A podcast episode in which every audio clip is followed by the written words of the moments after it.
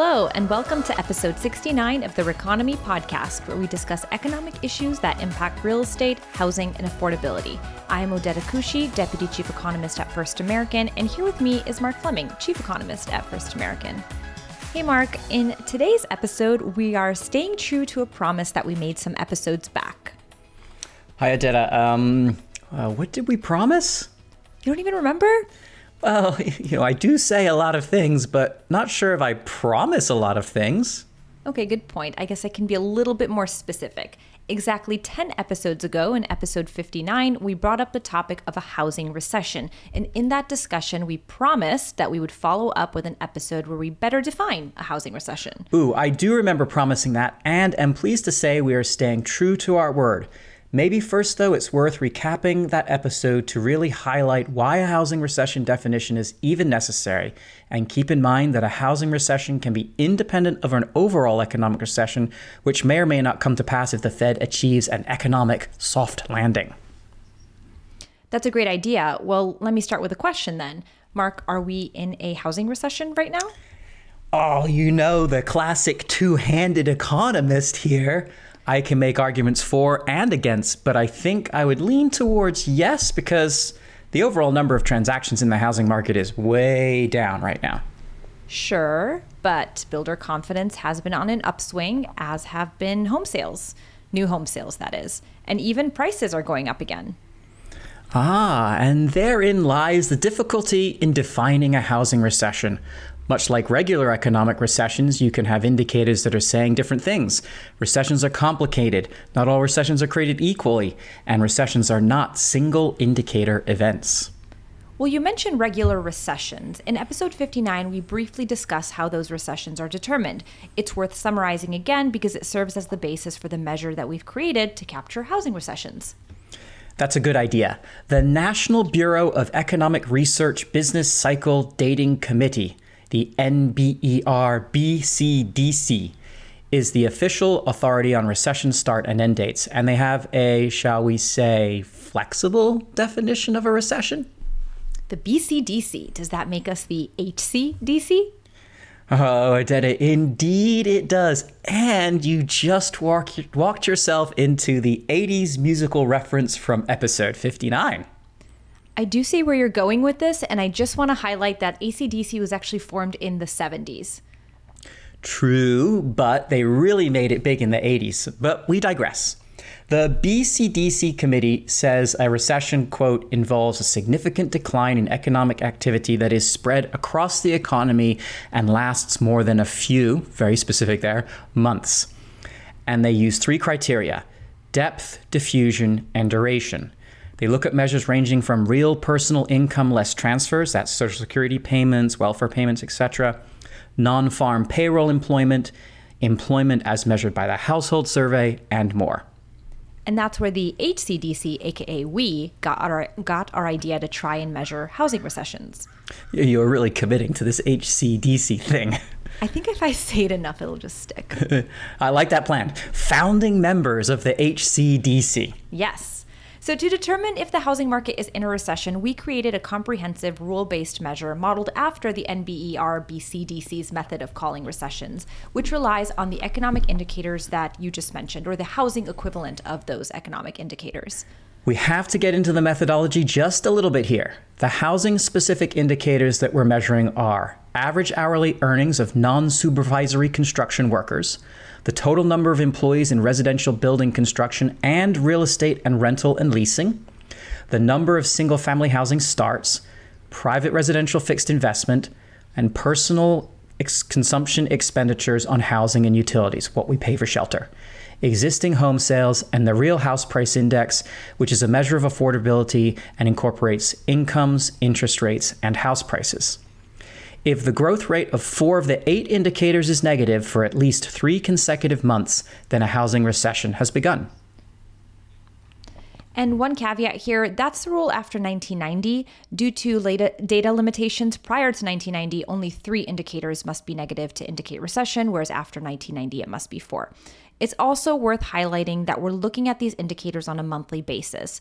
For the measures that we only get quarterly or annually, we're doing a linear interpolation to get to a monthly series.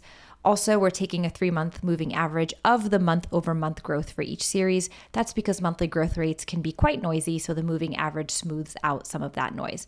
All right, phew, we're past the technical details. So, ACDC drum roll, please. What's our rule based measure telling us? Wait, wait, wait. Before we get to what it's telling us about today's market, I think it's worth discussing all of the recessions that this measure captures and perhaps highlighting a few.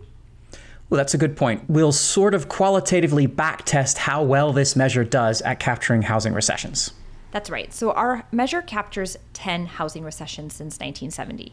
That would be the recessions of 1973, 79 to 80, 81, 87, 88 to 90, 94 to 95, 2000, the Great Recession, and the housing recession of 2022. Wow, I didn't realize we had so many housing yeah, recessions. I didn't either. uh, there are a few, obviously, that stand out. For example, in 1979 and again in 1981, the housing market was considered in recession because from December of 1979 to January of 1980, interest rates were soaring as the Federal Reserve was combating the great inflation. Sound a little familiar? As a result of tighter monetary policy and higher inflation, mortgage rates increased to a peak of 18% in 1981. As mortgage rates were going up to numbers unseen before or actually even since, homes were becoming significantly less affordable and home sales and new construction was falling. Now, fast forward to another housing recession period, 2006 through 2010. I think there's probably general agreement that the housing market was in a recession during this period. The housing crisis in the Great Recession was fueled heavily by the fact that job loss was paired with a significant share of homeowners who didn't have much equity in their homes. Six of the eight indicators mostly agreed that housing was in recession during this period. The only indicator that didn't experience significant decline over this period was average hourly earnings of construction workers, because as we know, wages tend to be downside sticky, meaning that they can move up easily but move down only with difficulty. And last, but certainly not least, 2022. According to this measure, the housing recession of 2022 began in May and ended in November. Well, that makes sense. The average 30 year fixed rate mortgage increased by 1.6 percentage points during those months, which resulted in a 14% decline in affordability. As a result of the rapid decline in affordability, builders pulled back on breaking ground on more homes, Additionally, higher rates, as we know, have a dual impact on sales. They price out buyers who lose purchasing power and then keep potential sellers rate locked in, resulting in fewer transactions. The housing market recession paused in December of 2022 as rates came down from recent highs, and in the first couple months of 2023, the housing market began a very slow recovery as rates stabilized and the new home market began to take market share from the existing home market. And on that point, we mentioned at the top of the episode that the total number of widgets or transactions in the housing market is down, but new construction is on the rise. There's a reason for that. Existing homeowners aren't moving. Well, the latest first quarter 2023 NMDB data shows that just over 90% of mortgaged homes are locked into rates below 6%. Rates today are higher than that, so homeowners are staying put and existing home inventory has traditionally made up about 90% of total inventory. Today, that's more like 70%. And while existing homeowners are staying put, builders have inventory to sell. They can also offer incentives, incentives which come in the form of mortgage rate buydowns, paying points for buyers, and offering price reductions. They can also offer upgrades on appliances and other interior quality features.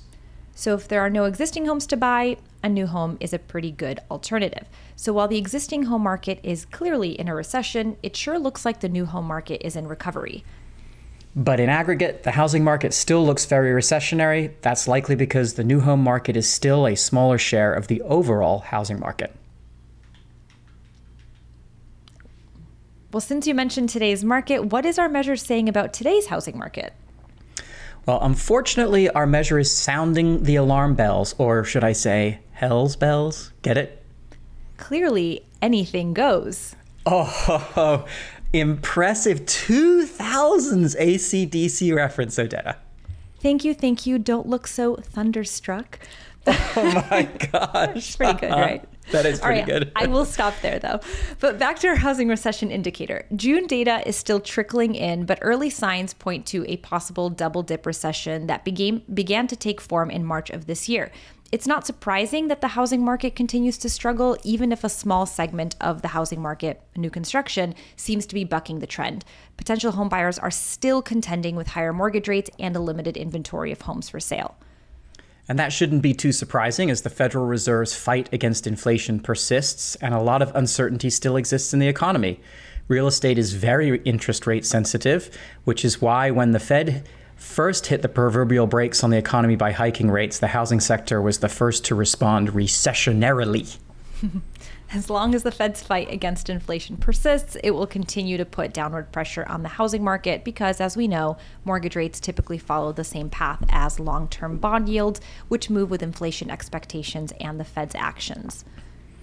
So, our measure is saying the housing market was in recession in 2022, but it took a bit of a breather and is possibly slipping back into recession again as rates push closer to 7% and homeowners stay put.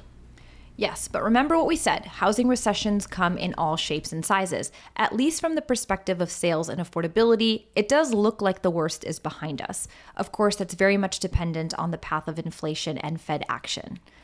All right, well, that's it for today's episode. If you are interested in finding out more about our housing recession measure and seeing the history of what it's indicated about past and current housing recessions, you can check out our blog on firstam.com slash economics. Thank you, as always, for joining us on this episode of the Reconomy podcast. If you have an economics related question you'd like us to feature in the future, you can email us at economics at firstam.com. We love to hear from our listeners. And as always, if you can't wait for the next episode, you can follow us on Twitter. It's at Odeta for me and at M Fleming Econ for Mark. Until next time.